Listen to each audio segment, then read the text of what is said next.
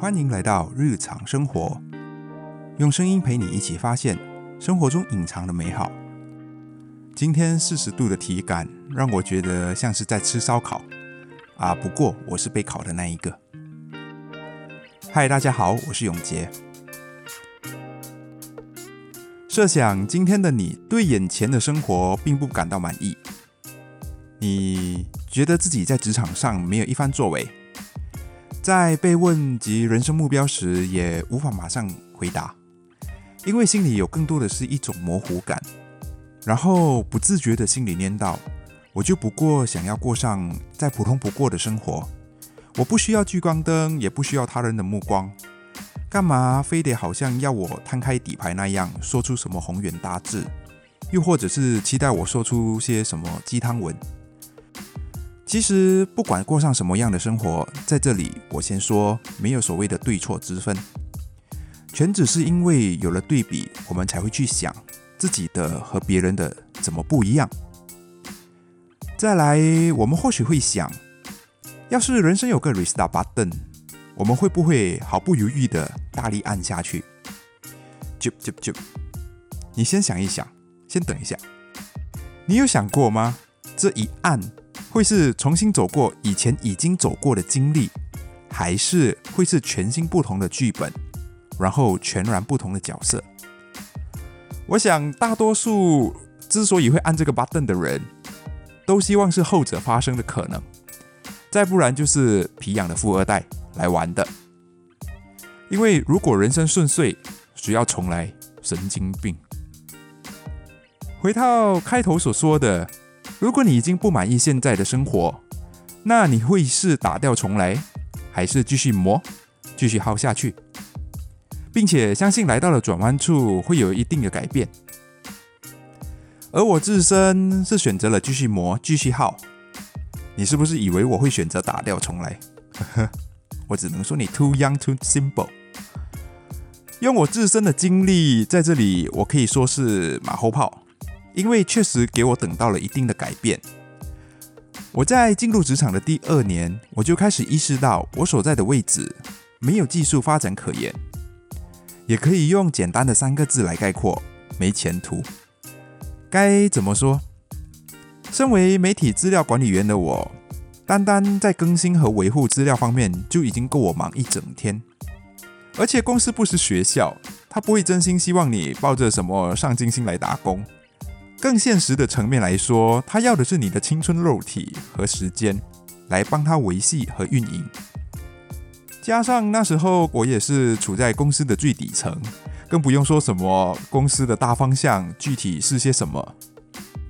而我能做的呢，就只有边走边摸，也可能算是我的运气比较好，在还没有看清楚前面的前提下，我没有因此摸着走而掉下了山崖。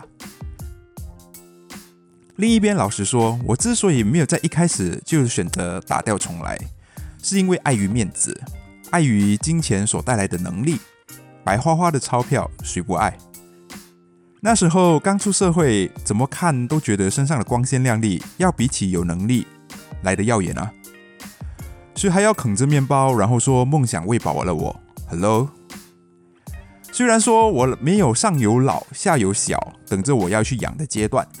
但那时候我的确有个明确的目标，那就是我必须在工作的头五年里达到经济独立。毕竟比起伸手要钱，我还是比较喜欢掌控权在我自己的手里那一种踏实感。再来，还有一块我不太敢直接说，怕被你们翻白眼的，就是在我前面提到的工作第二年，我就有各种机会来敲门，也可能是我自身的个性。不忙就等于死了一样，闲不下来，怕自己废了那样。我在公司里到处串门，不断找机会想转部门，也就那么巧，那时候刚好另一个部门招人，我就去了，当了兼差，身兼双职。也因为那时候自己做的选择，才保有我今天在职场上的灵活度，保有现在发展的空间，而不是处在一个定点。你如果问我那时候的计划是什么，我老实说没有，就一个空，脑袋空空。我真的就是想着啊，做就是了。我没有十足的把握，下一步不会踩空。我也不清楚可以发展多久多远，我只知道那时眼前所在的那个位置我不适合，就这样，所以我要换。其实没有不好吗？一定有的。我经常被误解，我被领导误解，认为我什么都要，也因为这样，我时常被觉得我什么都会，但我也什么都不精。那时候，领导很喜欢用一句话来安慰我的行为。他说：“你眼前有一杯水，但你永远只会看见空的一半，而不是有水的那一半。”我猜想，他想表达的是我的不满足吧。我没有真正的向他去 clarify 过。现在我回想这句话，我是觉得还蛮可爱的。说，更多的是一种庆幸我自己有那一份傻劲。在背后支撑着我的个性，也才得以换来今天的转变。那时，当我听见领导那一句话，我心生两种可能：一，我表达的方式不对，所以他没有听明白；二，他没有做到领身为领导该有的洞悉能力，没有足够了解我的能力和个性。因为我要的是学习，继续学习。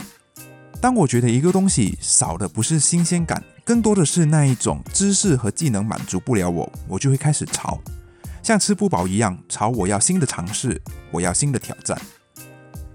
说真的，现阶段的我确实还是没有修成精，也不知道这一路的拼拼快快能否有个所以然。在接下来的日子里，会是怎样的一个我？可以的话，我想去问算命的看看。我未来长怎样？在现实里，真的有人能够预算得到未来吗？因为就算再怎么笃定，再怎么有信心，也不敢说有个明确的时间点。也只是因为有了信心，才所以相信会发生，而不是一定会。因为明天的事是生是死，都是五十五十，不是吗？